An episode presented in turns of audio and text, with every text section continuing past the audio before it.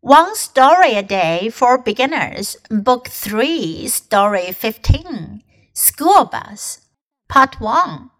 Karen likes the big yellow school bus. When Karen sees her sister get on it every morning for school, she wants to ride the bus too.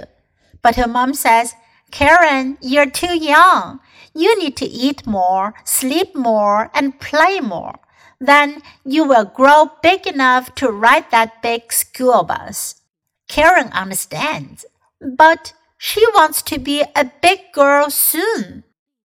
这个故事讲的是 school bus 校车，这是第一部分 school bus。Karen 这个小女孩叫做 Karen likes the big yellow school bus 大黄小车。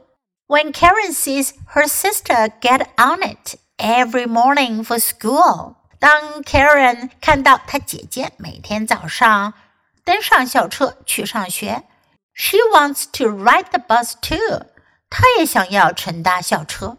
But her mom says, Karen, you're too young。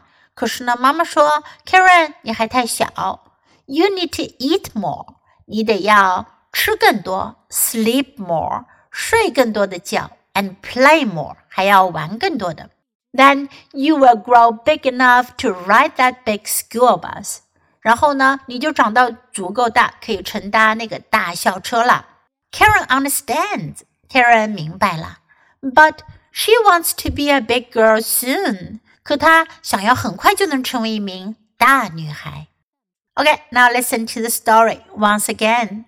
School Bus, Part 1. Karen likes the big yellow school bus. When Karen sees her sister get on it every morning for school, she wants to ride the bus too. But her mom says, Karen, you're too young. You need to eat more, sleep more, and play more.